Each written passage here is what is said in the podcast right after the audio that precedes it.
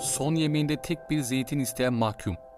Victor Feguer isimli bir mahkum, adam kaçırma ve cinayet suçlarından asılarak idam edildi. Son isteği olan tek zeytin istemesinin açıklaması da şöyle. Kendisi reenkarnasyona inandığı için öldükten sonra bir zeytin ağacına dönüşmek istiyormuş. Sizce cinayet suçlarından idam edilen bu suçlu, barış simgesi olan zeytin ağacına neden dönüşmek istemiştir?